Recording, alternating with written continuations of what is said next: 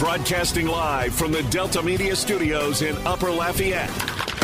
Two hours of sports talk like none other. Footnotes with your host, Kevin Foote.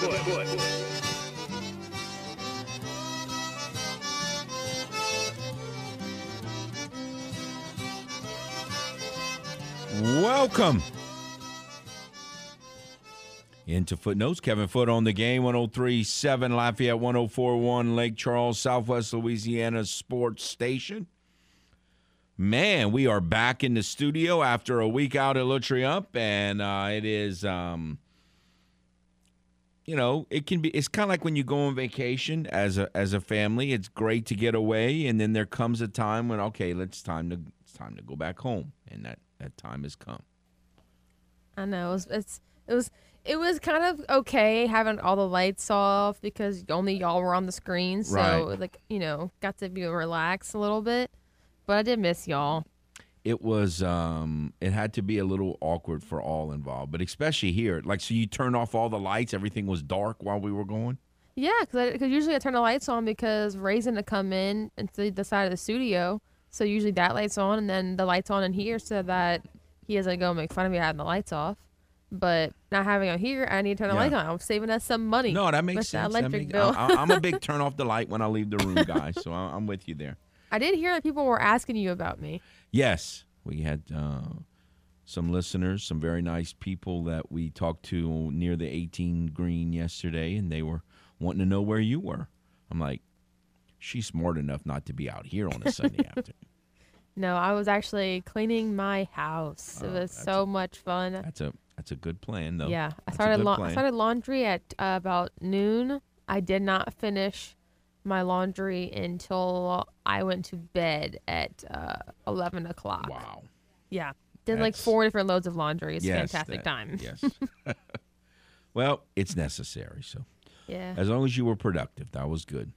But so obviously, lots has happened since we last spoke uh, Friday, late Friday morning, got off around eleven on Friday at Le Triomphe. Uh, we had a golf tournament, and we had a winner, and we had a playoff, and so um, um, saw all of that. We got the news sometime Friday afternoon, even though we kept hearing, you know, one of the things that I, I'm, I hope that we all keep in mind is think about how many wrong reports we heard. It's unbelievable. It, it might be like at an all-time high how many wrong reports we've heard. I I, I try I remi- I try to remind myself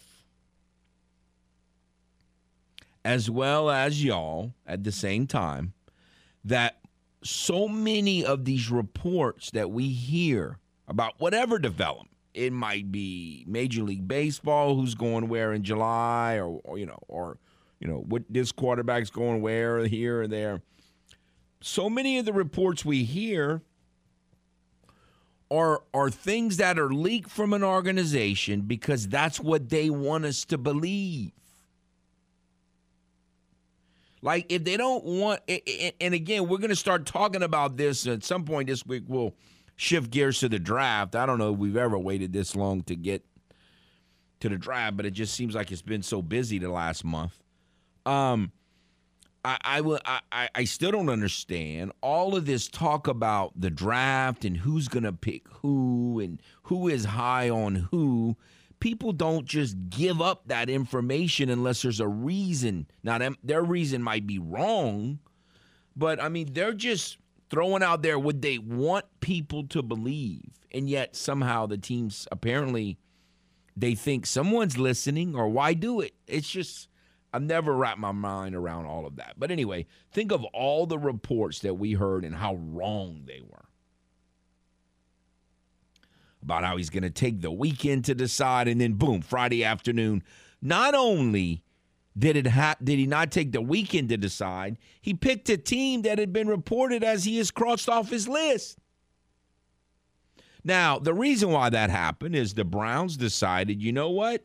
We're going to give you a financial package that you just you cannot say no to, which is fine with me. Again, I, I said all along, if they could work it out and not mortgage too much of the future, I was okay with doing the Deshaun Watson thing from a football standpoint.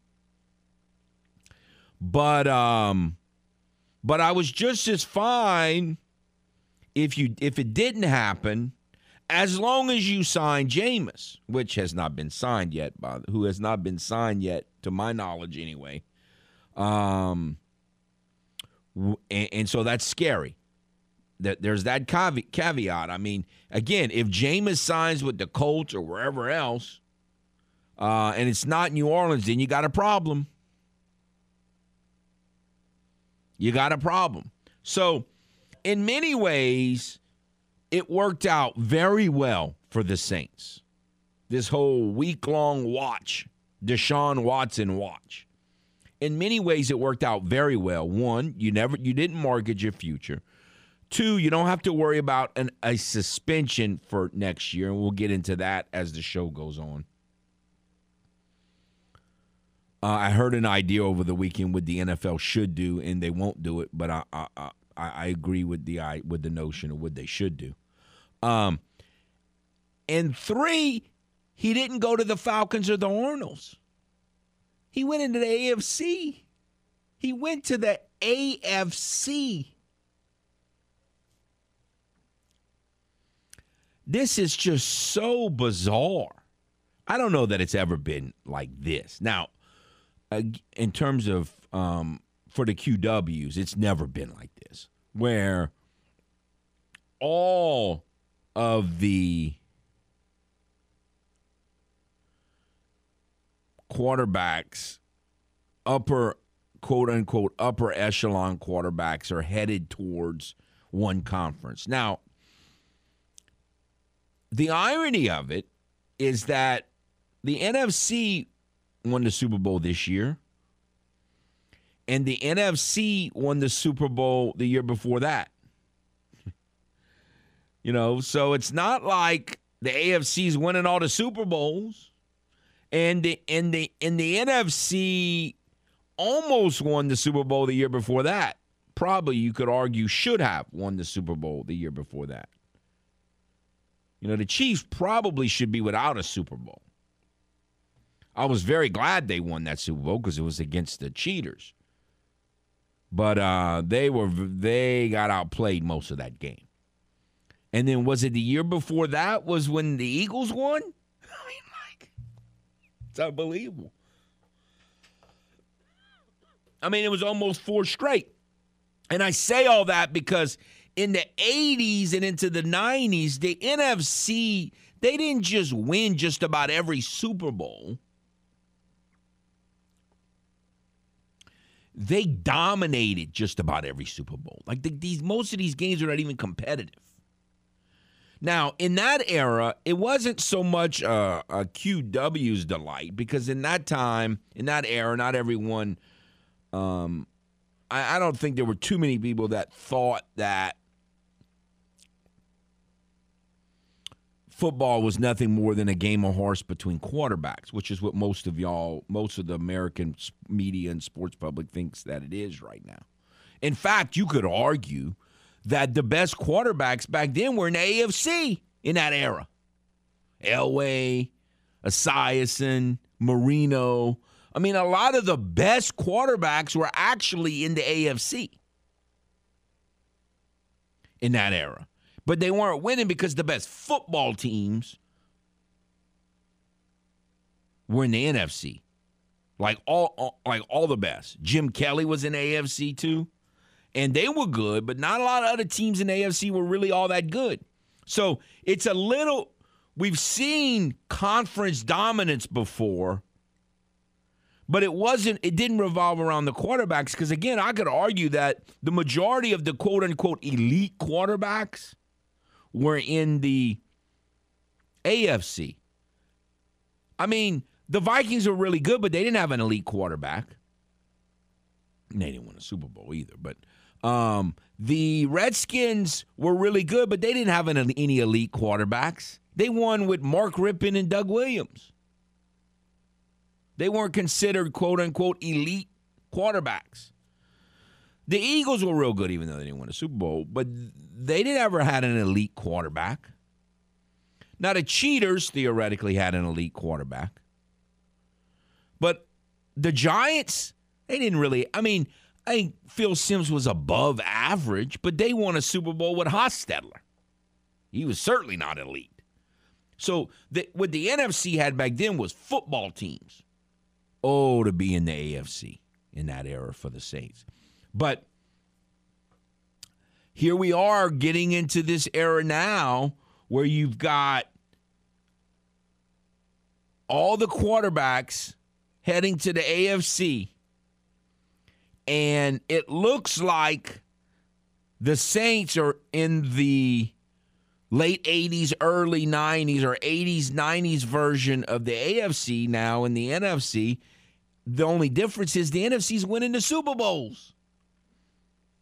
Kind of like that trend, got to tell you. Kind of like that trend.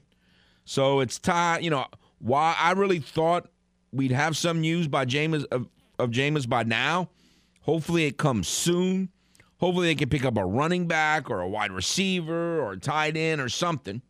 I think that, that everything is pretty um, – you know, I think the roster is better than most people think, but they do have to make a couple of acquisitions, and they do have to get the quarterback situation uh, settled, even though, again, from the beginning I thought it was going to be Jameis Winston, still hoping that it's going to be Jameis Winston, and we'll see. But just fascinating all that worked out. Now, obviously, the whole dish, there are many more layers to the whole Deshaun Watson story, and uh, we'll talk about some of those uh, as the show and the week goes on. Carlos Correa over the weekend, the other thing that we've been watching, signed with the Twins. I was surprised and not surprised.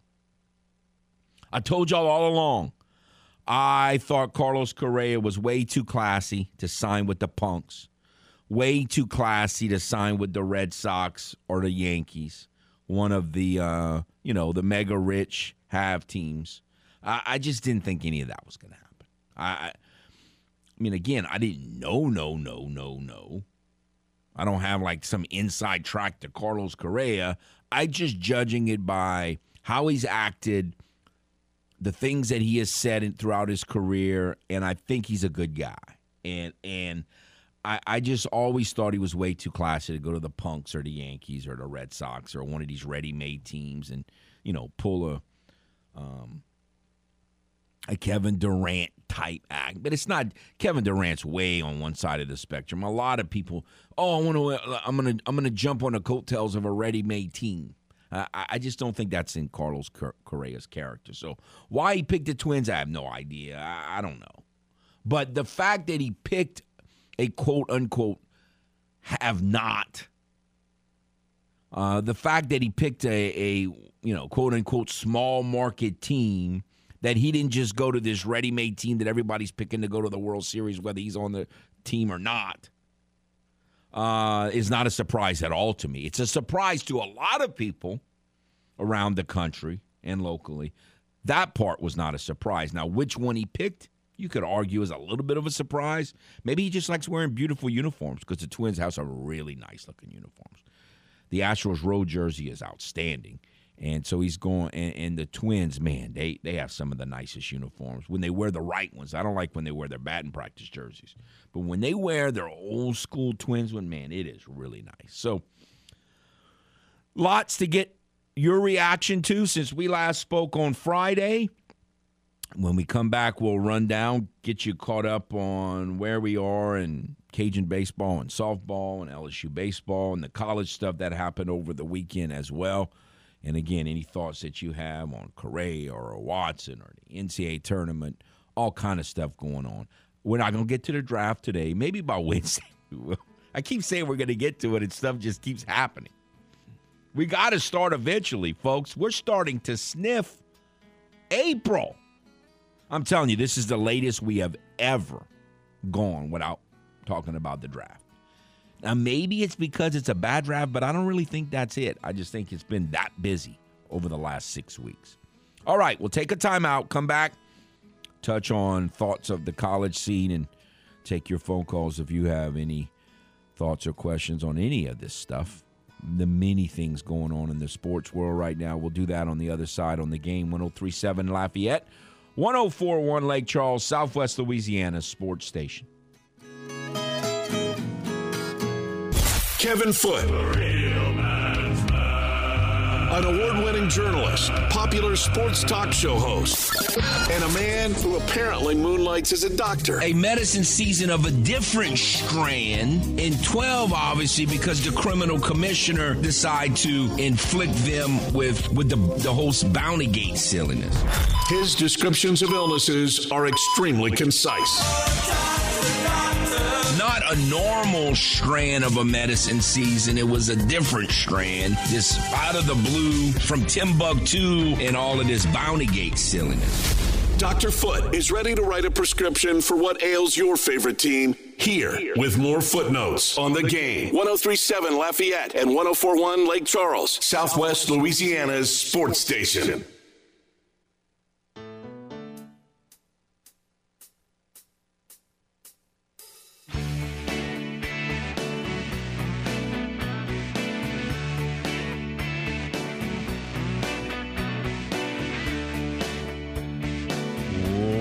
Welcome back to Footnotes. Kevin Foote on ten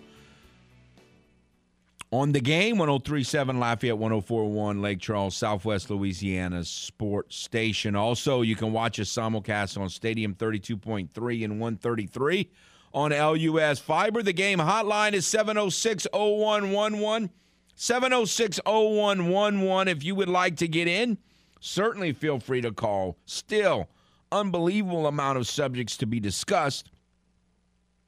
Before we get to some more of that, I want to remind you about the ultimate crawfish boil. J J Exterminating, Kramer Equipment, and Cody's Crawfish brings you the opportunity to win the ultimate crawfish boil.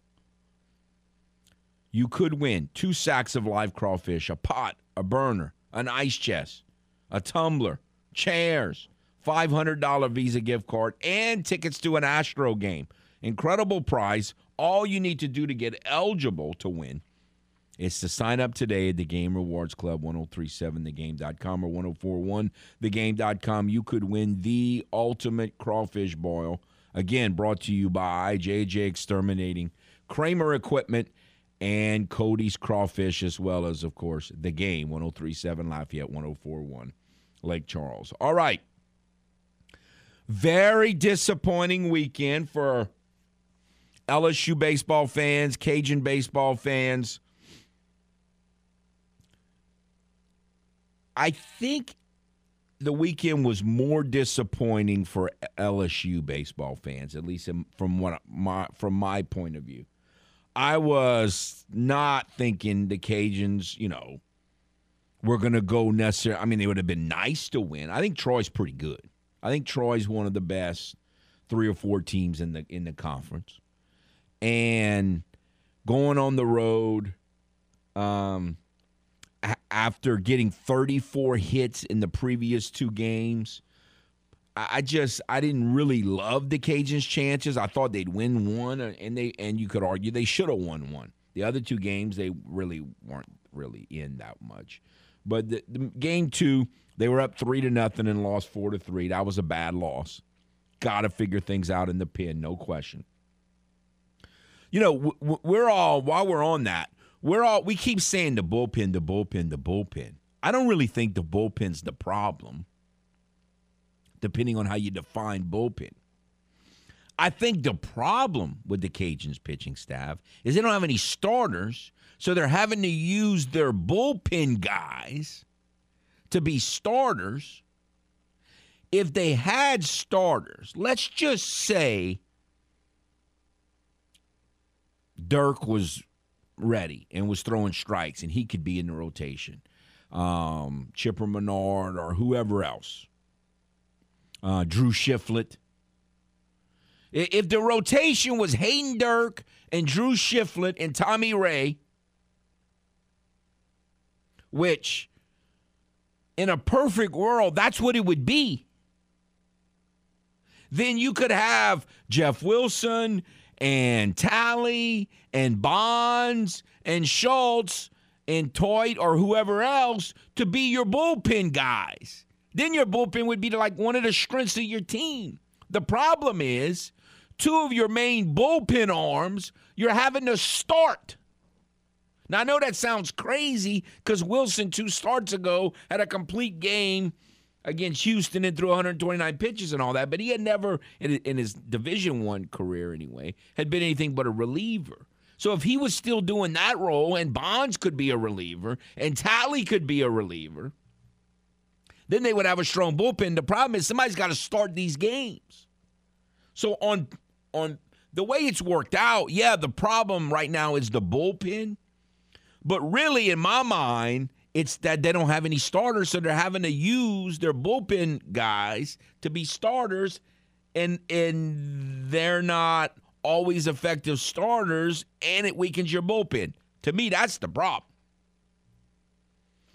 But that um that's kind of the way it works out. So again, very tough schedule. I if they if they'd have won one game in Troy, and again, game two they were up three to nothing, and and. And they lost four to three. They needed to win that game. But still, I think right now Troy's ahead of them. So the fact that they went on the road and lost a series to Troy was not shocking. The problem is with L S U is, man, they just they don't play defense. The pitching was, you know, very sketchy. They lost six to four and eleven to seven. And even the game they won, it was a gutsy win yesterday. Um, to be down six to two and come back to win, but still to give up six more runs. I mean, whew, man, I don't know. It is. Um, I heard Jeff tell Raymond, and I, I, I, I was like, "Boy, you're right. If this was a if when if Maneri was still the coach, and and this team was playing this way, whoo, man, they they'd be jumping off bridges." Or trying to push him off the bridge. But um, but no, this team is not, you know, I, I just, I don't see how it's going to add up. Look, we've all seen it. We've questioned L S U before in baseball, and they always seem to come out smelling like a rose, and I get it. I mean, they, they've done it over and over and over and over and over again. I don't know. I, if, if they do it again this year with a first-year coach looking this bad most of the time, Uh, I'll be very impressed, but I, I, I think it's hard when, I again, I, I still say I'd rather be strong defensively and just need my hitting to to to pick up. Their hitting has not been a problem. I mean, here and there it is. It's always going to be a problem here and there. But they're not. They're shaky pitch. They, they don't have a lot. They don't seem to have a lot of answers with their arms, and they certainly don't have any answers with the bullpen. I'm, I mean, with the uh, with the defense. So, and those two go hand in hand a lot of the time too. So, I don't know. To me, a very disturbing weekend for L S U baseball fans. Disturbing for Cajun baseball fans. But again, I that would have been quite as. I, I still think Troy's ahead of, of them. A and M wasn't necessarily supposed to be ahead of L S U, especially in Baton Rouge. Uh, but again, they salvaged the game, so that was good for them. If they had gotten swept, it would it would look even worse. But I don't know that the level of play would be any different. It's just the result would be a little different. So we'll see. Again, it's still early. It's just the first weekend. We'll see how it goes. The problem for the Cajuns is South Alabama, the best team in the league, comes in. Then they play Georgia Southern, who's playing great right now. And, um, you know, again, the Sun Belt, at the, at the, in basketball, the Sun Belt compared is, is not as good as it is in baseball. Like, there's some pretty good teams in the Sun Belt Baseball League. I'm talking about compared to the rest of the country. Uh, baseball, they, they're not, it's played at a higher level compared to other leagues in the country in baseball than men's basketball is, is my point. And so there's some pretty good baseball teams in the Sun Belt. And so it's not like, oh, okay, they're just going to go beat all these teams. Well, they got a lot of teams that are just as good or better than them. Softball, another very discouraging weekend for softball. I I, I don't know. I mean, again, I, I'm very worried Obviously, I'm sure there's Cajun softball fans all over the area that are that are worried. You know, last weekend they lost a game to Georgia State. This weekend they lost a game to Georgia Southern. Two of the worst losses in a long, long time uh, for this program. They scored, I'm not good at math, uh, eleven, ten, that's twenty-one, thirty-three runs against a bad team and did not sweep. They scored thirty-three runs against a bad team and did not sweep. Not good. Um, you know, the reason why that happened, they had two run rules. They run ruled them game one, which was scheduled for Friday, but it ended up being Saturday. And they run ruled them yesterday. But in the middle of that, they scored ten runs and got beat twelve to ten. And again, bad defense. There's a lot of similarities between L S U baseball and Cajun softball this year. Not a good defensive team, either one. Not good defensively at all. Too many errors all over the place at any moment. At times, they, they mostly hit the ball pretty well. Most of the time, pitching has been iffy here and there too often, and uh, and the defense has been poor. A lot of similarities between U L softball and L S U baseball right now. And so can it be turned around? You hope so. The difference is, you know, Cajun softball has a lot of young players, and this might just be one of those seasons where they're just too young and it's just not going to happen. With all of that said, Cajun softball is one game out of first place. They're four and two, tied for second with Troy. One game behind South Al. Texas State, who's been a really good program in recent years, they're off to a two and four start. They lost two out of three to South Al on the road, lost two out of three at home to App. So it's not just the Cajuns off to a rough start. But still, as, as disappointing as these last two weekends have been, they're one game out of first place. So there's it's all is not lost yet. I'm just saying it's not the level that Cajun softball fans are used to. Let's put it that way. All right, we'll take a timeout. Come back with more on the game. one oh three point seven Lafayette, one oh four point one Lake Charles, Southwest Louisiana Sports Station.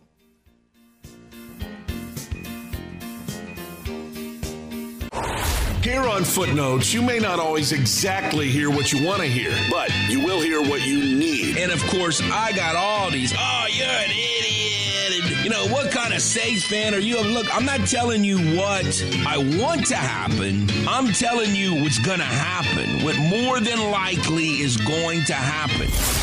Back to more of the sports talk you need to listen to with Footnotes on the Game. one oh three point seven Lafayette and one oh four point one Lake Charles, Southwest Louisiana's sports station.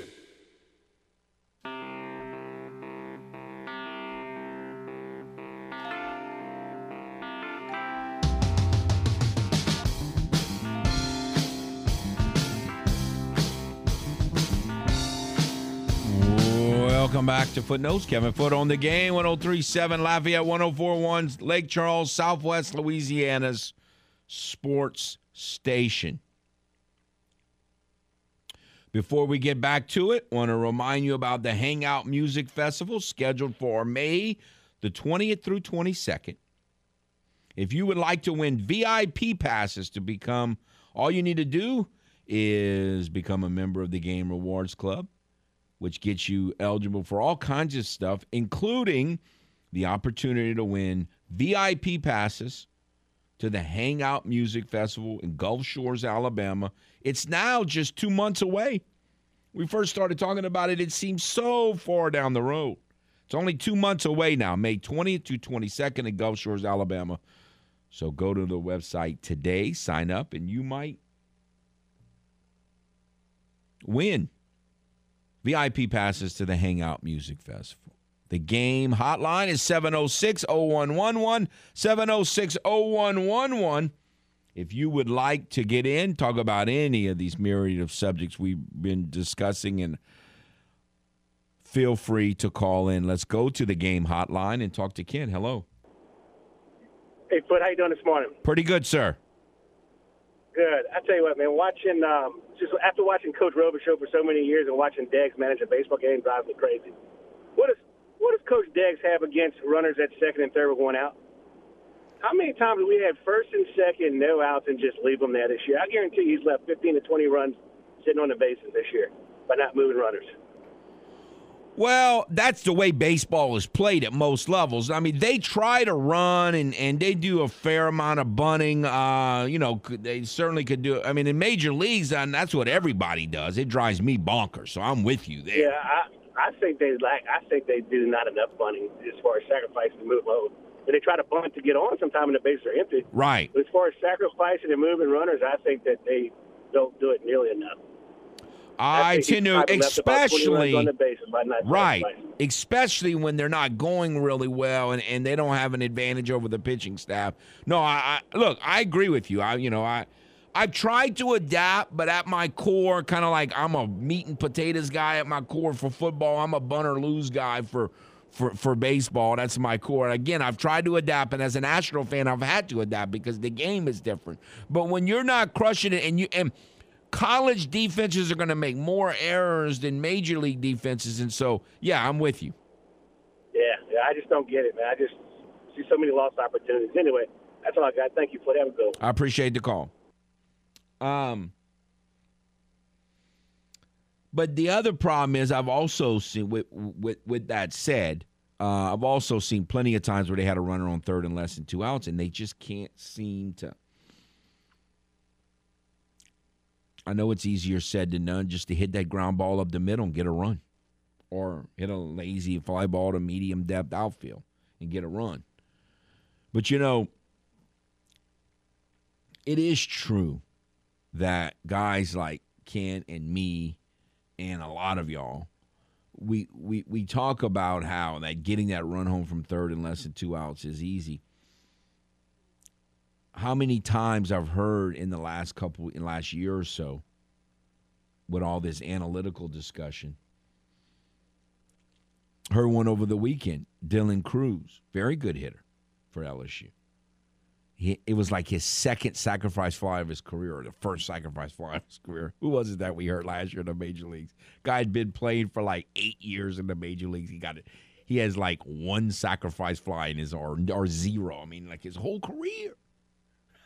Just for some people, it's easier than others. I don't, I don't know why, but some people really struggle with that. But, but no, um, getting runs home, it's, it's. I know, and you know, when I asked Coach Deggs about that, not in la- not last week, two weeks ago, the last time uh, I interviewed him about that, it it, it is, and it, it basically what he said was that there's a matchup there between you got to have, um, you know, the right personnel, the right opportunity, who's on deck. I mean, there's a lot that goes into it. Do you move runners and bunt, or do you not? Like if you have a guy that's, that you don't feel confident um, putting the bat on the ball, and you think he has a pretty good chance of striking out, you may not want to put bunt and give up that out and, and put it in his hands. But if you have a guy who's who you feel comfortable with at least making the putting the ball in play and being able to put hit a ground ball up the middle or hit a fly ball, then then you might be more likely. So all of that plays into it. But the bottom line is the game just isn't played that way. That's not the way people think anymore. It's not the way they think. Um, baseball is just different now, and, and and it's not just, you know, Earl Weavers of the world that think that way. Almost everyone thinks that way now. They, it, it, it, small ball is just not the normal, the average, the majority of the way of thinking. And it, it comes down. I've told the story before. It's been a while since I told. I remember covering a doubleheader. Have this specific memory. I'm talking thirty years ago. At U N O, Coach Bo was the coach, and things are different now. See, ba- co- covering college sports was more fun back then. It wasn't as corporate as it is now. I, I don't like this new corporate age, and I blame it all on Tuckdale. But anyway, um, I can remember being down there in between a doubleheader, and there was a little bit of a delay, maybe a rain delay. I don't remember what it was. And being on the field and having a discussion with Coach Bollinger about that, this very subject that we're talking about, and in his opinion back then, again, he was an offensive hitting guy, and that's the way they think now. It's they think there's a much better chance of getting the run home by having three swings to get a single than it is to have a runner on third and one out and have two swings, and you don't need a single. I just disagree. I know the numbers, and some guys di- agree with them and disagree with kind of what Kent's saying and I'm saying, but I just mm, I just don't buy it. I still think there's a better chance of getting that runner home from third and one out than there is to get three swings. Because when, I, when I'm pitching – now, if I have an awful pitcher, that's one thing. But when I'm pitching and the other team has runners at first and second and nobody out, I'm not all that concerned because odds are still in my favor that they're not going to score because they still got to get a hit. Chances are, every time someone comes to the plate, chances are they're not going to get a hit. I, I, I, that, I still can't get that out of my mind after all these years because I've seen it. But uh, but every time that a, they don't get a runner home from third with one out, the the crowd that believes I need three swings with a runner on second, they say, you see? But they don't ever say, you see, when they don't when they have runners on the corners, when they get a leadoff double and the guy ends the inning and he's still on second base. I don't know. It's this whole analytical thing that we're going through right now. But again, th- It, it, it, it, it, in some ways, it's pre-analytics, too, th- this discussion. All right. Let's go back to the game hotline and talk to David. Hello. Hey, Kevin. Howdy, sir. What's up, man? Man, we're waiting. I'm waiting. I, I saw a Wait, headline yeah. just now. David, I'd explain this to me. I just saw a headline. Doesn't mean that is true. We just went over that at the beginning of the hour just because somebody reports something. Usually it's not true. But supposedly, according to this headline, the Falcons are still taking calls for Matt Ryan even after the Deshaun Watson thing. So what does that mean? Like, what are they going to do without Matt Ryan? Wait. They're going to toil in the, the gutter, I guess. Uh, yeah, man, I think, uh, I guess, like, Matt Ryan's done, I guess, you know. Hey, uh, you, you heard Dennis Allen went to fly to visit Michael Thomas in Los Angeles. I huh? did see that. I don't know, you know, I it's mean, I guess. A, it's about a year too late, huh? Yeah, I mean, but like, I, I mean, I took it as, oh, well, but I also took it as better than him not going out there. I mean, at least he went out. Right. I mean, I, I, I, I'm hoping that's a good sign. Yeah. Oh, yeah. I think it's a good sign. You know, at least someone went there. Like, come on now. You know? Yeah. He, he might be one of those players that you have to, like, co- coddle or whatever whatever the term yeah, is. You know, right, like, right. Uh, so, like, what you think the Saints are waiting for? They got all this money and, uh, like, yeah, I haven't heard anything about visits or, you know. I don't like, know. I, I think, someone, yeah, or, you know. I mean, I'm sure they are. I, I was disappointed that they didn't sign Gerald Everett. I've always been fascinated with that cat from South Alabama, uh, yeah. and, and and he never really did anything. And then last year he had a pretty good year. He had his most productive year statistically. I still think he can be.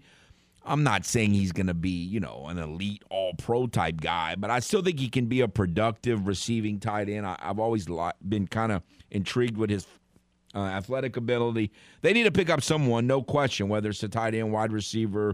Uh, obviously, the uh, first, you know, will, they got to sign know, a quarterback. Like, but, but yeah, no, they need to uh, – look, I was fa- – Robert Woods maybe, you know, he got signed over uh, the weekend by the Titans. Like, yeah, and I was so, kind of hurt with that one. Yeah, was, so, so they've got to do something, one. no question. Hey, one last thing. I was watching some old clips, right? Uh, like nineteen ninety, we were playing against the Cowboys in Dallas. Uh-huh. And uh, I don't remember, like, Dallas used to have an open dome. Yeah. And it rained, and the, the people were playing on the carpet, and, like, everyone was dropping the ball. People were sliding all over the place. Like, I don't, you know, I, well, I guess we're, like, spoiled to, to having a roof, you know. And, like, I don't remember a time when it was, like, soaking wet and the people were playing on AstroTurf.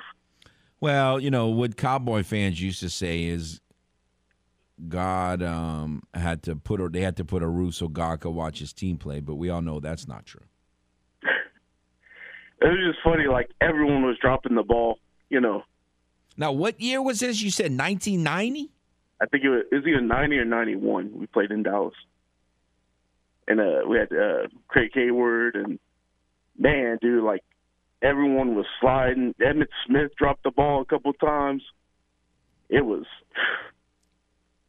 but like it's fun watching it, it those that, old games. It gives you some perspective yeah, on watched, what we're uh, watching now. Uh, they played against Tampa Bay where they hurt. Uh, I don't remember who the starting quarterback was, but Vinny Testaverde came in, and man, we stomped them, and I just had a big old smile on my face. Yep, that was always good. Them. Yeah, been, right, been owning, been on, been owning. Thank you, Dave. Been owning that team for quite a while. Um, no, I, I don't, I don't. I.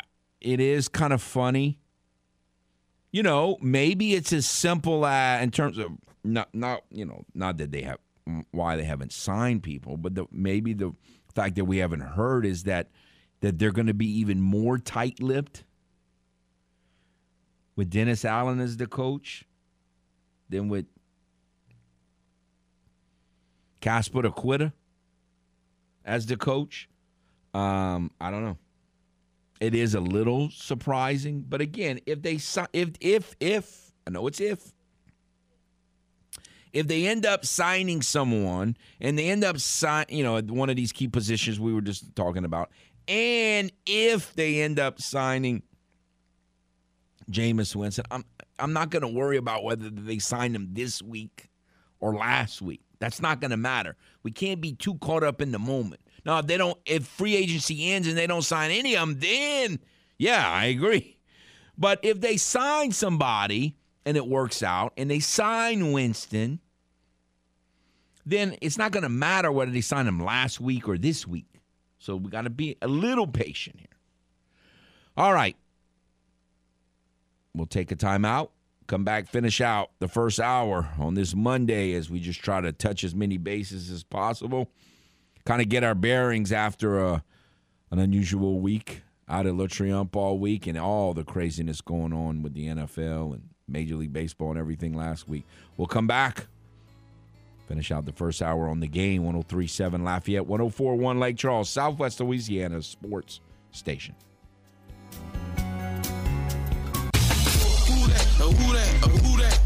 Kevin Foote is a walking, talking encyclopedia of New Orleans Saints history.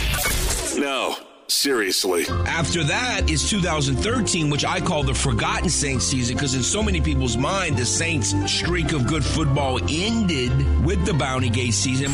And it's not just recent history either. In eighty-eight, they finished ten and six, tied for first place in the division, did not make the playoff because they got cheated by a blind official named Fred Silver, who absolutely cheated, uh, stole a game on Sunday night in a thirteen to twelve loss to the Giants with his either blindness and ineptness or cheating or whatever you want to call it. I think he was just blind and senile. We return to the man who's forgotten more Saints history than you will ever know. Kevin Foote and Footnotes on the game. one oh three point seven Lafayette and one oh four point one Lake Charles, Southwest Louisiana's sports station.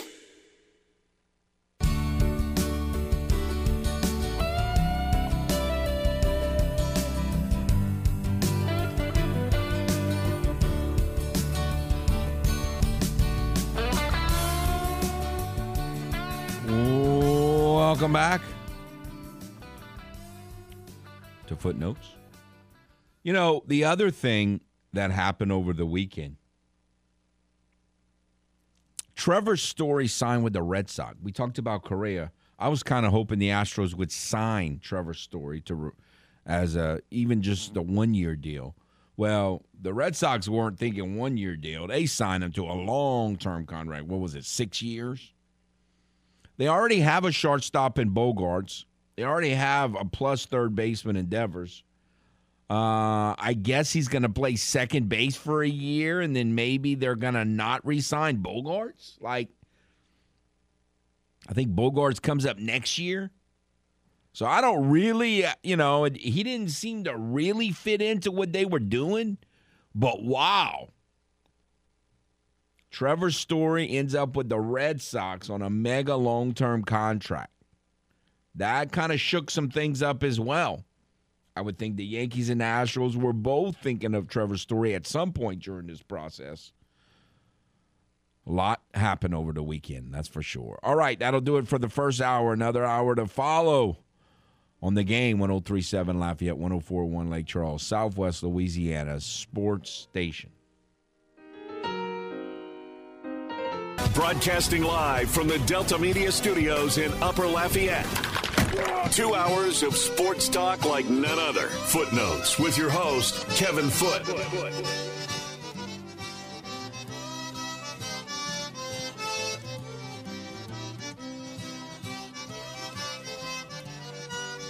Welcome into... or back to Footnotes on The Game, one oh three point seven Lafayette, one oh four point one Lake Charles, Southwest Louisiana Sports Station. The Game hotline, seven oh six, oh one one one, seven oh six, oh one one one. Uh, like we said in the first hour, got lots and lots to cover. We haven't even got to the N C double A tournament. I, um, some surprises, obviously. I mean, were there even any Saint Peter's fans? I mean, I don't think I know a Saint Peter's fan. Um, but I wonder if there were any Saint Peter's fans that even picked him to, to, to win. I really thought Murray State was going to win when when when when we got news that – because Murray State's been pretty good over the last few years. But, wow, obviously, you know, it's always fun to have Cinderella, as we call it. Uh, and Saint Peter's is certainly that. I mean, wow. fifteen seed. Still alive. So, um, uh, you know, not a lot else. I mean, nothing else fits under shocking. Surprising, for sure. I mean, I, as I said, I thought L S U was going to beat Iowa State, but they didn't. And not only did Iowa State beat L S U, they won their next game. They're still alive. Um, the Big Ten did not do well, but one of my, again, I didn't do a bracket, but I did pick Final Four teams. One of my Final Four teams was Purdue. They're still alive, but I don't know how good they look.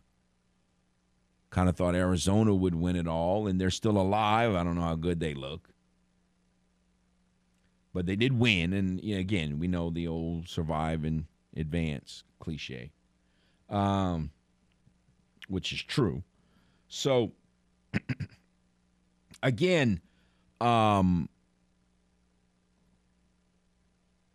there's, you know, not surprised about Auburn. You know, Houston's a team that not that difficult to pull for because of the way they play basketball, aggressive, defense, rebound. Um, so, I mean, a couple of couple of teams have certainly made big impressions. And so uh, if you have any thoughts you want to brag about, you know, you pick this team.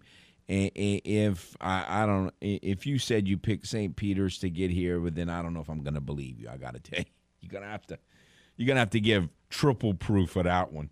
That one, uh, I don't know if I'm going to believe. I don't know if I'll believe that. All right, let's go to the Game hotline and talk to James. Hello. Footsie. Hey. How are you, sir? Jay, I'm wonderful.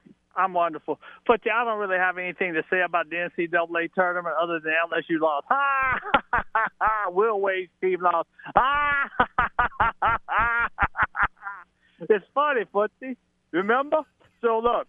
Let's laugh. Let's be in you laugh because, like, you and the FedEx man laughed at Will Wade. Ah! ah! Now, can we talk about U L softball? Oh, I did last hour. It's not. It's not a pretty sight right now. Why are you worried? Why are you concerned? after they won the first series or the first little tournament, they beat U A B, North Texas, and some other scrub.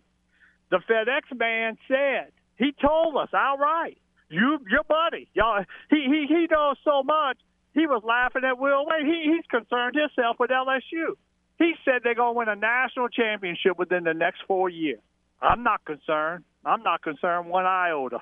The FedEx man said it, and I believe it. Well, I, I, I don't, I don't, I don't know. It, you know, again, I, I don't think it's happening this year. You know, I'm no. gonna go out on a limb.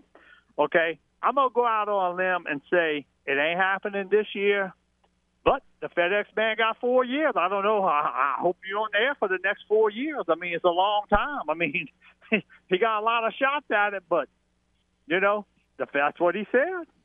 He, didn't he say that? Did you not hear him say well, that? Well, I think the FedEx man got caught up in the old recruiting ranking thing, and you know how I'm very scared. I don't, I don't buy recruiting rankings. I don't buy that either, but I just know what the man said. I don't buy you know? recruiting rankings when it has to do with S E C football teams any more than I do when it has to do with Sun Belt softball team. I recruiting rankings I just ignore, but. Yeah, um, and so no, too, I, I think he got a little too he, caught up in that. Is is all that was. Oh, oh, he was a little too. See, we can make excuses for him, but Will Wade, we can all laugh. Ah. Well, general, again, you gotta got to understand. Now, come on, Bitter. When you have a little rivalry and you and and, and a coach is outspoken what, as he what is, kind of rivalry there, they have. There's you gonna got, you got one school that paid twenty million dollars to get rid of coaches. You got another school that can't even raise enough money to start the demolition of their stadium. How's that a rivalry? There's there's just – it's not a rivalry between the schools. They had the little incident between Coach Marlin and Coach Wade, and they had a war of words. And so people – there's going to be fallout to that. When when the when the side that you didn't choose, something bad happens to them, then you're going to laugh. And then if – You know, if the same thing had happened to Coach Marlin, then the people that were caught up, lo- the local L S U fans that were caught up in that little back and forth, they would laugh too. That's just part of the deal. Well, all I got to say is twenty fourteen's been a long time ago. You realize that's eight years ago. You have, all U L athletics, like men's basketball, they talk about two thousand fourteen. Baseball, they talk about two thousand fourteen. I, I, I read a thing. Where where this man said, boy, this is the most athletic team since two thousand fourteen. They're nine and ten. nine and ten. They don't even have a winning record. But well, yeah. But they I, again, I, I think this team has some pitching questions, no question. But I, I do think they played a tough schedule, and I still think there's hope for this team uh, because they do play good defense for the most part. Uh, I think their offense will get better as the season goes on, especially if Marshak does return. But there's no question there's pitching issues, no question. No question. Well, I'm not worried about softball. I believe the FedEx man. He, hey, he said Will Wade was going to get what was coming to him, and Will Wade got what's coming to him. So I believe that the uh, softball team's going to win a, a, a natty in the next four years. All right, Foote. All right. Thank you. All right. Bye-bye. Uh... Again, some of that stuff, like I always say, is just doing your job. Uh, look, there are people that I know who are normally pretty calm, and for whatever reason, that whole little spat, which is getting to be a long time ago now. What was that, four years ago, five years ago? The little spat that they had between um, – Will Wade, Coach Marlin, and all of that, and and the fallout from that, and people not, you know, they, they people develop very strong opinion, a lot of bitterness, and so that you know that's just playing out now. That's just part of, that's part of that whole rivalry and all that. I just I don't worry about all that stuff. But no, uh, it's not. That is not an L S U U L thing. That's a Will Wade thing. That's different. That that. That's a different thing than talking about, you know, football, um, you know, talking about softball. Like for a while, you know, twenty years ago, fifteen years ago, it was really bitterness. That rivalry is not nearly as bitter now. It's very respectful. That was a an Yvette Lotif thing in softball. That wasn't it was U L and L S U, but it really wasn't. It was an event. You know, it was that that was a different deal. This is not a U L L S U thing, even though it is. It, this is a Will Wade thing. Some people just don't like him. I mean, I, I don't know what to tell you. I don't care about him one way or the other, but some people really, really hate him. And so, again, I, I don't look at this. That's not a U L L S U thing. That's a that was a all stemmed from an incident, and it's been, you know, it's stuck with people years later. That's just part of the deal. When you, if you're gonna be a trash talker, and he is, then when you fail, people are gonna laugh and people are gonna get upset. I mean, it's no use to get mad about it. That's the way it is. It's just the way it is. I mean, if you're, he's a, he has a little trash talk in him, which is fine. You, when you, when it doesn't work out, then people are gonna react. That's all part of the deal. Uh, I, I, I don't really care about that. You know, it's like I'm not a guy, I don't care about, you know, put the ball down, act like you've been there. I don't care about celebrating and all that. But if you're going to celebrate, spike the ball in someone's face or whatever, then, you know, there could be some repercussions down the road. It's just like running up the score. Oh, that's going to come back and bite them. It might. Just... if someone runs up the score on you, just get better and don't let it happen again. I don't know what to tell you. I don't worry about all that kind of stuff. I'm just telling you that stuff happens. And there's going to be some people are going to, when you, if you're on one side of the little um, controversy or whatever, then, you know, you're going to make hay while the sun's shining. That's all part of, I use the word rivalry. I don't know. It, It's not really a rivalry. It's just it was something that happened between two programs and an indiv- and, and two coaches, and there's a war of words, and they don't like each other, and people take sides, and that's just the result of it. All right. Let's go back to the game hotline. Talk to Nick. Hello. Hey, Foote. How are you? Oh, I don't know. It was a rough weekend. L- rough week, busy week last week, kind of still recuperating and hoping to get some good news soon. Yeah, it's such, it's such a wild week. I, I wanted to comment quickly on what Bitter said because, you know, he Bitter's kind of whatever. He's taken with a grain of salt, but sometimes he makes good points. And one one thing I wanted to say, mention that he said about two thousand fourteen is that he's right about that. Like I hear, I've heard just about every year since two thousand fourteen that the Cajuns team. The current Cajuns team, in whatever year it may be, is compared to two thousand fourteen. And it's unfair. Like, that team was phenomenal, first of all. And second of all, that was a long time ago. So when do we ever turn the page on two thousand fourteen? It seems like that hasn't been done yet, and it might never be done. Well, in in in, in two thousand, they went to the College World Series.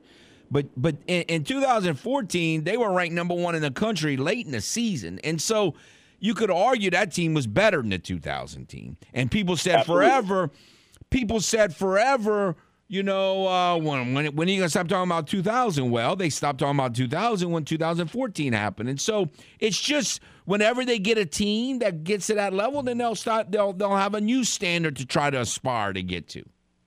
I think it's just that simple. I feel like I feel like it's a standard that it, it's it's impossible it's impossible to meet. Like you said, the two thousand team, they just kind of caught lightning in a bottle. They were that wasn't expected from that team, and then they, they went and had a run, and they, and they went to the World Series, and that was great. But the twenty fourteen team, I think everybody it was Omaha or bust for that team from the beginning of the year because everybody saw what it was, and it's like that's not going to happen. Like like Bitter said. You know, the guy come, come on the radio and said, this is the most athletic team since two thousand fourteen. Well, who cares? Like, who cares about two thousand fourteen? Why are we always trying to compare the current Cajuns team to whatever two thousand fourteen? I think we just need to turn the page. Until that happens, I, I think the, the team's in limbo. Like, they're trying to live up to the greatest team of all time, and it's just never going to happen. This team is this team, and, and, and we never focus on this team. We're forever focused on two thousand fourteen. And I, I, I just think it's, it's, it's absolutely crazy that, that people do that. And it's not just fans. It's like analytical people and people who cover the team and people who are involved with the team are always trying to compare it to two thousand fourteen. You're just never going to meet that standard. So that's all. Thanks, Foote. All right, thanks.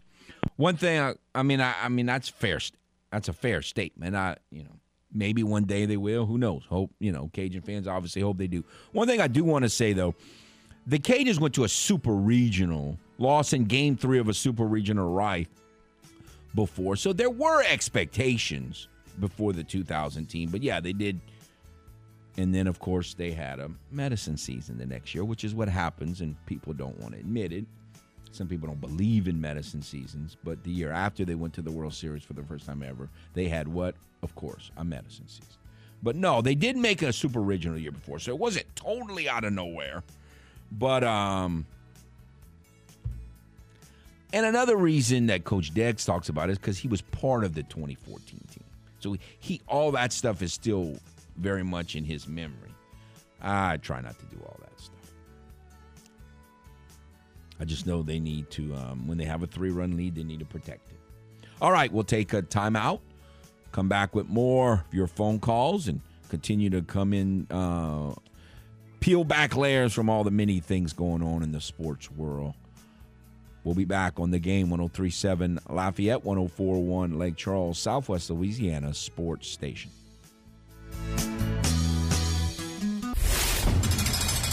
Time to open up the vault for the games this day in sports history. March twenty-first, two thousand nineteen. In a five to four victory over the Oakland A's in Tokyo, Seattle Mariners star right fielder Ichiro Suzuki finishes his pro career with a record four thousand three hundred sixty-seven base hits, playing in both the N P B and M L B. That was this day in sports history. We now return to The Game. one oh three point seven Lafayette and one oh four point one Lake Charles, Southwest Louisiana's sports station.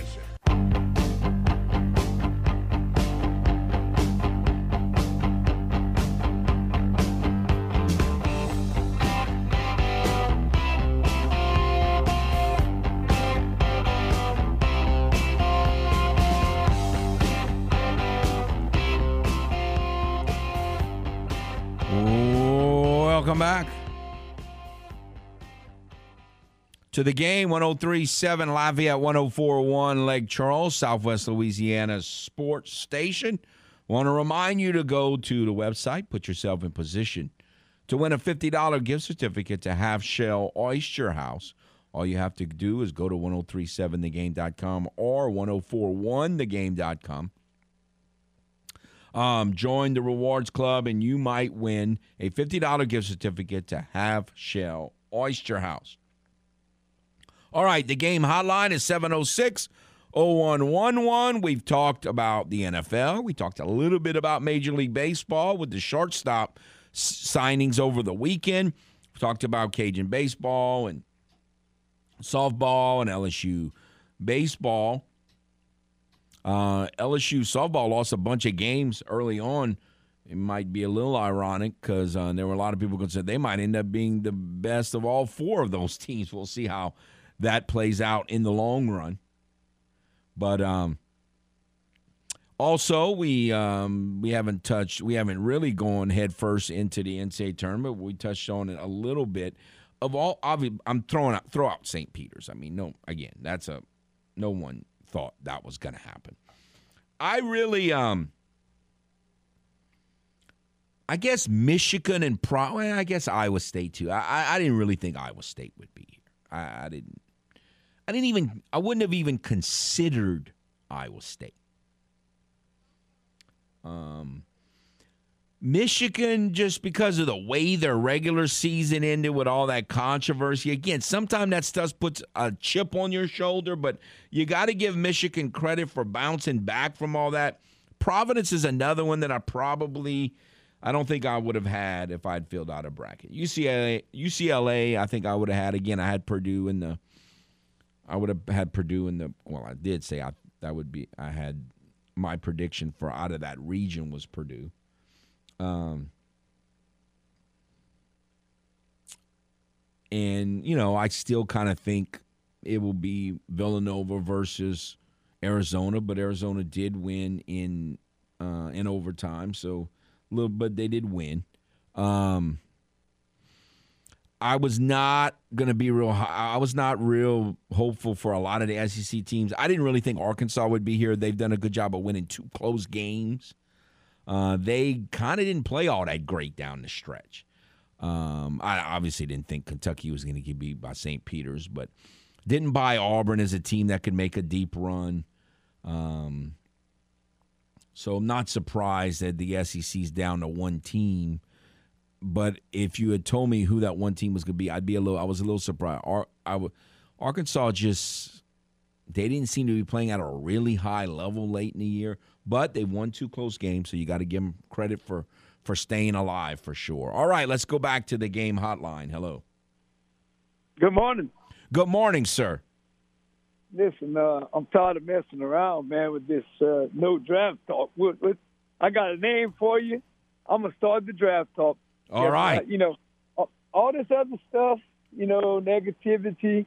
Uh, the L S U baseball team, listen, I told you that. When was it? Two, three weeks ago on my boots on the ground report defense. And, I mean, it's one or two guys all the time, you know. But uh, I don't think usually when that happens, you don't change. It's hard to change. It's hard to swing that pendulum. I don't know why. Uh, but, listen, made a great play in the last inning yesterday to, to nail a guy at second. Of course, it was after, after an error. But, anyway, uh I got a name, Kevin. You ready for him, for the first name? I'm of listening. The, of, the, of the season? Okay. Tyler Smith, offensive tackle from Tulsa. That's the second straight year we're going to be enamored with a Tulsa player. Tell me about him. Well, they they, they all he's he, the thing is he's rising up the board, Kevin. He's one of those he's six five, three thirty-two. He's got a mean streak.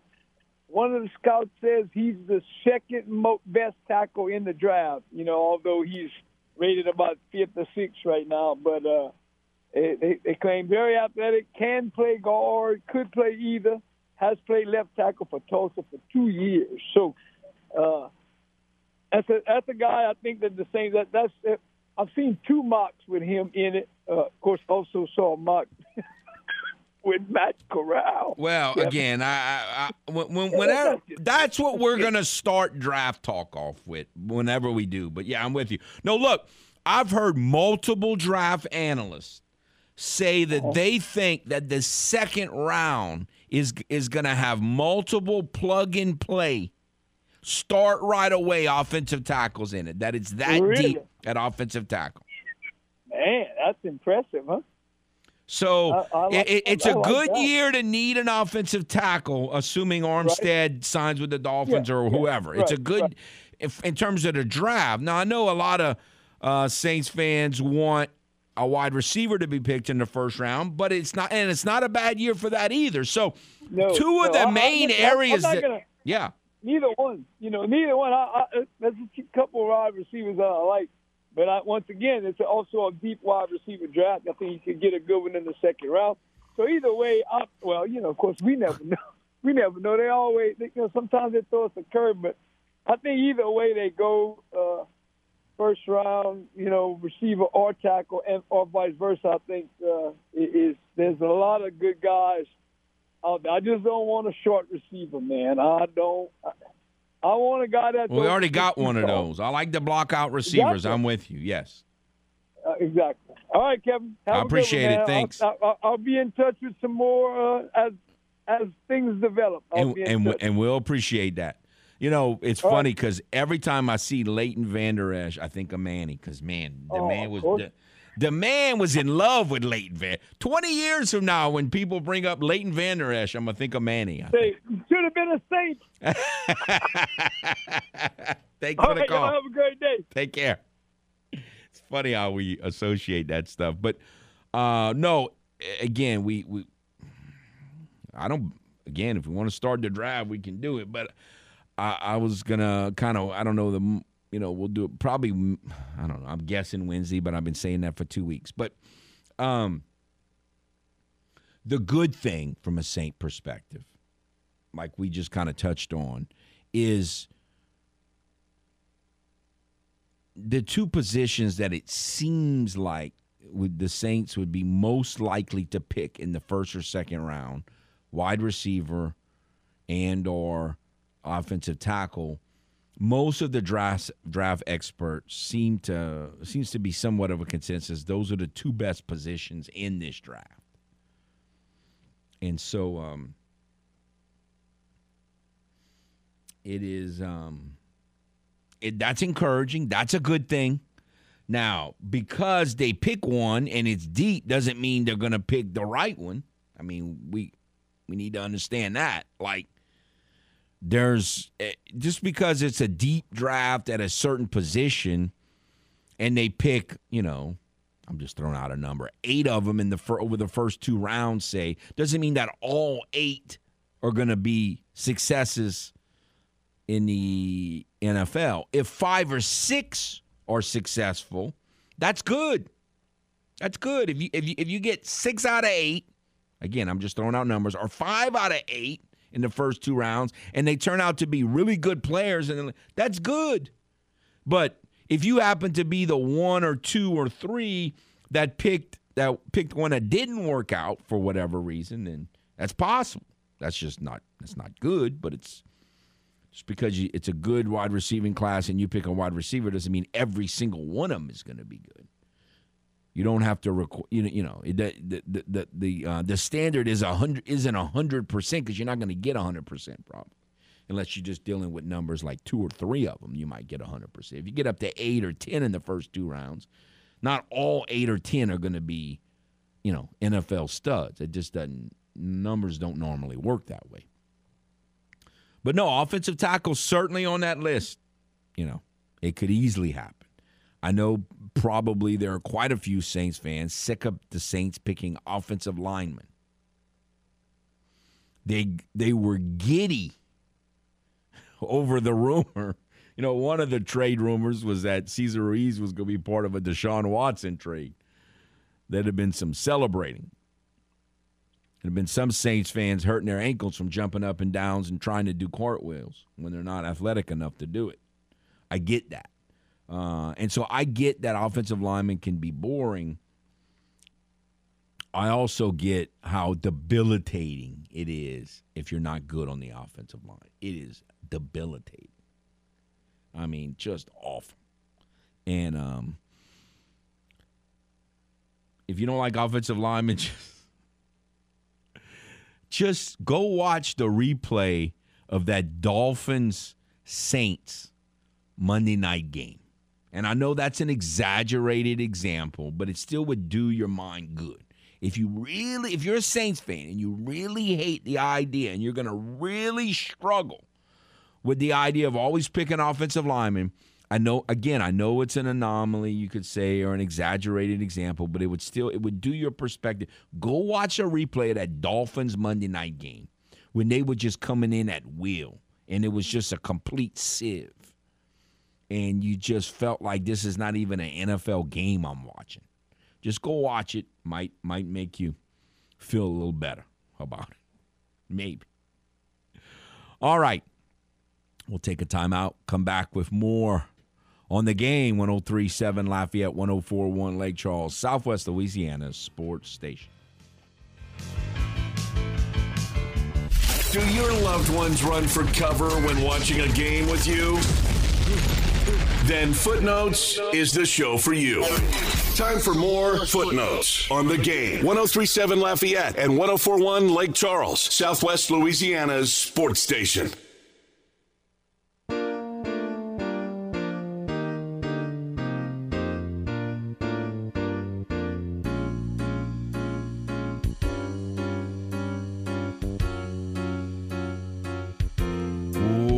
Welcome back to the game. one oh three point seven Lafayette, one oh four point one Lake Charles, Southwest Louisiana's Sports Station. The game hotline is seven oh six, oh one one one.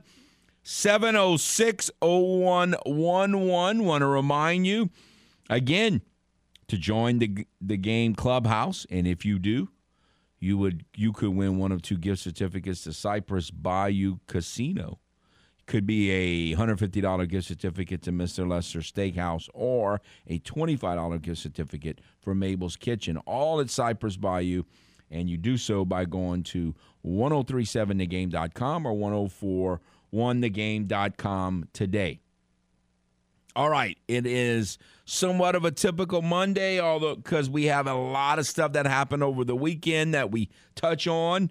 Um, again, we talked about Cajun baseball and softball. Speaking of baseball, they're scheduled to play tomorrow at Nichols. I don't see how they're going. Weather report-wise, doesn't look good. Um, um, it's supposed to just really storm, not like just rain, but like high winds, tornado warning kind of stuff. And so I know that's mostly here. I did look it up in the Thibodeau weather forecast for tomorrow, and it was like eighty percent really bad rain. So something tells me, if that weather, those weather reports are, are close to accurate, that yet another midweek game will get postponed. Now, the problem, I think it helped the Cajuns two weeks ago when that happened, but the only problem is you don't want to push too many of these games back to where you're playing a bunch of five-week games in the middle of conference play or towards the end of conference play. So they does get a little bit, a little bit potentially, you know, um, trouble down the road schedule-wise when you start having too many five-week, five-game weeks in a row. But um, oh, just getting uh, information here. This makes sense. The game has been pushed back to Wednesday. So that that makes sense. The uh, the U L Nichols game, because of the really bad weather report tomorrow, um, just being told here, has been pushed back to Wednesday, which makes sense. So hopefully they'll have a better chance of getting that in, and uh, that that that that's a good thing. Because, you again, you want to, if you can get it played, get it played. You don't want to have too many five-game weeks um, down the stretch when you're going to be, you know, conference games are going to get more and more important a- as it goes on. Again, the game hotline is seven oh six, oh one one one, seven oh six, oh one one one. If you would like to get in, talk about any of those subjects, but it got a little derailed there. So, yeah, Cajun baseball um, – has a midweek game. Cajun softball does not have a midweek game going into playing U T A. And and we kind of, when we were talking about Cajun softball in the first segment, we kind of got uh, rushed because it was the end of a segment. The Cajuns open up against U T A, I mean, um, play U T A at home this weekend. U T A has a recent win over Oklahoma State. As I was saying a little bit in a rush, is that as disappointing as the first two weekends have been, the Cajuns are just one game out of first place in the Sun Belt Conference through two weekends, which is not the end of the world. The the bad news is we've got teams beating other teams. Like, it's a little surprising Cajuns lost a game at home to Georgia State, lost a game on the road to Georgia Southern, but by that same token, Texas Tech, Texas State lost two out of three at home to App. So I don't think these team these teams at the bottom of the Sun the Sun Belt Conference. Not saying they're good. I'm not saying they're going to help your R P I, but they seem to be winning one. Like those used to be sweeps. There used to be like this clear distinction between the haves and the have-nots in this league. And again, this is not good in a lot of you, – you want your conference to be good and to be better. That part is true. But when programs that don't have a good record at all start winning games, you are they, are they getting better or are you getting worse? So it's kind of problematic here. But, again, there's some good wins. U T A – has a win over Oklahoma State. Southern Miss is going to be in this league next year. They had a big win earlier this year. Um, and so beating Florida. So I'm, I, I haven't got – what I'm saying is I haven't gotten a real good read yet on this league. Texas State's played a lot of good softball the last few years. They're two and four. Losing two out of three at South Alabama is not the end of the world, but we never would have thought they'd have lost two out of three at home to App. And so we'll see how it plays. Still early is the point. Um, you would think they could get a sweep at home, but again, the way they pitch and play defense, who knows? Or I should say, the way they pitch at times. At times they pitch really well. Other times they don't. Defense, eh. So we'll see if the hitting continues. Good thing is Taylor Roman continues to hit. You know, you you, you could see where the where the good part of the hitting is there. Like, you can see, okay, by the end of the year, this team could be a really good hitting team. You could see the the the the possibilities there. Um, we'll just see if they can ever get the pitching consistent enough. So we've got a, you know, we'll kind of don't have a midweek game in softball, so we'll wait and see um, this weekend how how they handle things. You know, up until the Georgia State game, they, this Cajun team had done a good job of taking care of the teams they were supposed to take care of. Now they hadn't did it; they haven't done a good job at all beating the teams that are a little above them. But uh, they had they had done a good job of beating all the teams that were on paper below them. Well, they haven't done that this last two weekends. So we'll see if they can correct that ship against U T A. And remember, U T A, they lost the game last year. That's kind of when things started to unravel for this team last year when they went to U T A and and lost one of those games uh, in Arlington. So we'll see if they how, how they do against them this weekend. Again, the game hotline is seven oh six, oh one one one, seven oh six, oh one one one. I know there's probably some of you out there who like the fact that we've waited on the N F L draft talk. I know there are a lot of you out there like Manny who are like, what in the world is taking you so long? Will you please get to it? It's going to come. It's going to come. We'll do it this week. Unless some really unforeseen happens. We'll, we'll, we'll, we'll do it this week. It's just been so busy. So much stuff going on. And, again, any of those topics you want to discuss, feel free to call. Let's go to the game hotline and talk to Paul. Hello. Morning, Foote. Good morning, sir. Oh, yes, awesome morning. Glorious morning. Tar Heels won another one. You know. They did. That old Duke, yeah, that old Duke fan, I mean, he disappeared again. You know, when, when Tar Heels win, he, he disappeared for some reason. He get quiet. You know, his little sorry Duke, they got lucky, but They they gonna lose soon, and when they do, I'm gonna be there to pound on it. Man, man's getting vicious here. Yes, he a Duke fan. He shouldn't have been a Duke fan. That's where he went wrong at in life. He should have stayed on the good side. And we went out to. And he a Florida Gators fan. That's even worse. I mean, it's all the same. It's just saying it is what it is. The man just had misdirection. That's all I'm saying. Someone told him wrong. But reason why I called Foote. I was thinking, it's sad and it got this bad for the Saints. Who would have ever thought we'd be held hostage by Jameis Winston? Well, I don't I don't think we're being held hostage by Jameis. Oh, I mean, it probably would have already been done if, if it wasn't for the Deshaun Watson situation. You know, I think the Saints have – look, D- D- Jameis Winston has been m- more than fair dealing with the Saints. He just took a one – he came as a backup. For one million dollars, and then he took a one-year contract. He's basically giving us two years free.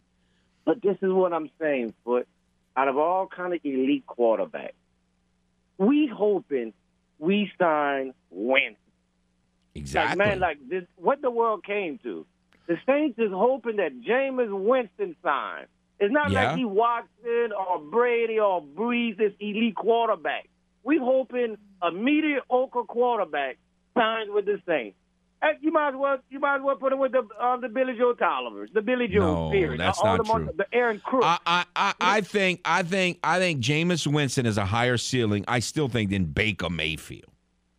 I, I believe he's better than Baker. Yeah, yeah. Of course. Well, it's then, not it's not by far, but it's just saying though, Foote, like man, we man we got our eggs in the basket. All of them just man hoping old Winston signs. Look, He's they tried to get an elite quarterback. They put their best Foote forward. It didn't work out. I mean, I I'm not upset it, about that. It's just, this team that, can that, go to the Super Bowl with Jameis Winston at quarterback. If they can get healthy and, and, and get some breaks, this team can go to the Super Bowl with Jameis Winston, but they got to sign him first. But but what that's what the world came to. That's what the Saints came to. We well, got to I mean, put all our eggs in the basket for him. This guy was a number. He, he was he he was a he had a high when when he was picked number one. He had a higher ceiling than Baker Mayfield. It's not like you're talking about some undrafted free agent. But he's a little a little mediocre. But foot, you got to, it doesn't matter where you drafted at. Everybody knows that. It doesn't matter where you drafted at. Okay. You know what I mean? A lot of a lot of people go in the first round and be overall first round pick and be very much overrated. You know. To where that it all amounts to nothing. So it just, all I'm saying for just I want you to really think about it. We put we hope and praying that Winston comes save our um, castle. I be the leader of our. I'm not a Q W. I'm not asking him to save anything. I'm asking him to come and be a part of a football team and uh, and help the team win. Uh, I, I, there is no white horse here. Him. No him. white horse. Him out of all people. I mean, I'm not asking no Jimmy Garoppolo, but I'm just saying it's Jameis Winston. Like, he's this elite quarterback. He's not. I'm just just saying it just got that bad for us, but we need to realize that. I don't that. think that's bad. I'm just saying we need to realize it, and you're not going to help the cause until you realize it, Foot. So so I, I know you're going to have – if he signed, I know how you're going to do this, and you're going to lead the delusional – I've been one. I've been one. I've been wanting him to re-sign Jameis. I mean, again, I'd have been fine if they had signed him to a multi-year deal last year. The guy signed a one-year deal, and he got hurt. You're going to lead the blind witnesses. They need to honor the man. You're going to lead the blind witnesses. They need to respect the man. and they need. We got Winston. It's going to be so great and all of this. I don't see it. It's going to be a little better than last year because we actually have a better quarterback than what we had. Wait, I thought – but you're the one that's downgrading. How are we going to have a better quarterback? I mean, he's better than the two that took over after he got hurt. That's all I'm saying. Okay. I'm just saying, Foot, this thing, when you come to that realization, the blind witness is going to come to the realization, and you're going to be the one to brainwash him like he's go- going to be all right. I'm just not up for it. I'm just saying I'm, I'm against it. All right. I'm just being don't don't enjoy the victories. It. Don't enjoy the victories when they come. Oh, if we win, of course I'm going to enjoy them. Because I'm going to enjoy them. I'm I, just telling you. I'm not I'm not getting my hopes up high. I'm not going to – I'm not – because you do that. You put your hopes up high, and then when they come crashing and burning, it's, it's total chaos. I'm not going to get my hopes up high. I, I just can't do it. I don't want to go through the emotional stage. All right. I have a, I have All a right. good one, but the man is delusional. Again, I, I, I don't. I, I think Jameis is what he is. I've always known what he is. Now he's better than all these people who have been brainwashed like he's this thirty interception quarterback. I mean, that's just that's just silly to me. Uh, but again, I'm not a Q W, so I, I just I don't. I'm not. I don't think this team is in need of some miraculous quarterback to come in and hero come in to save the day. I don't think they're in need of that. I think they can get to the Super Bowl without that. Now, um, again, if they had gotten Deshaun Watson, they would have taken a step backwards this year, I think, and then next year – Uh, I think, and for the for the foreseeable future, they'd have been, you know, one of the prime Super Bowl contenders because they'd have had an elite quarterback. But they don't have to take a step backwards because they didn't um, this year. They just have to try to get healthy and, and add a few pieces here and there to to to safeguard against, you know, forty-one being an idiot in Las Vegas. So we'll see how that plays out. But no, I'll, I'll be, I'll sleep really good if they sign Jameis. Hopefully they do. All right, we'll take a timeout. Come back, finish out today's show on the game. one oh three point seven Lafayette, one oh four point one Lake Charles, Southwest Louisiana Sports Station.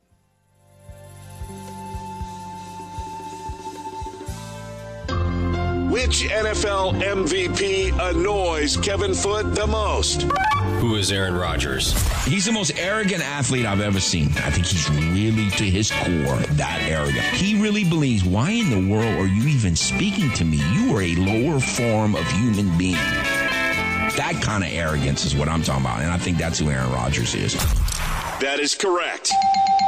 Now, back to more footnotes on the game. one oh three point seven Lafayette and one oh four point one Lake Charles, Southwest Louisiana Sports Station.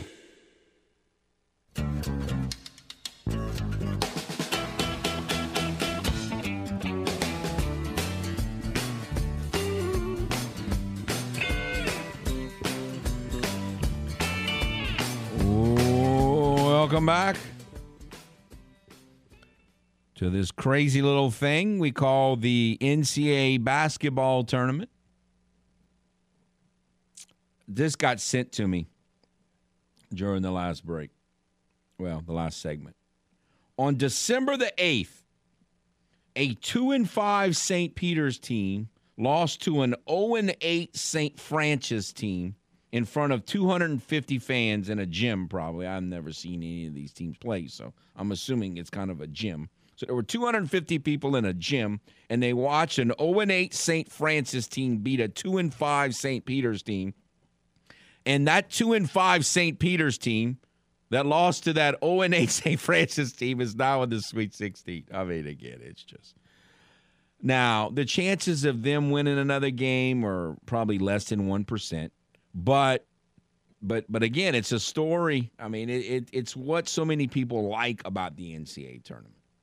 Not that these teams can necessarily get to the Final Four, but like getting to the Sweet sixteen for a Saint Peter's is like getting to a final. You could argue it's a greater accomplishment than Villanova or someone like that making the Final Four. I mean, I could argue that. I mean, again, you're. Let's look at the resources that those teams have. And then the resources that Saint Peter's has. Let's compare their facilities, their backing, their recruiting budgets. It's it's a greater accomplishment for them to get to the Sweet sixteen than it is for Arizona or Villanova or one of those powerhouse teams to to get to the to the Final Four. I think it is. It's incredible. All right, appreciate all the phone calls. If not tomorrow, Wednesday, don't worry, Manny. We'll we'll we'll, we'll get to the N F L draft. Just try to be patient. Y'all have a nice day.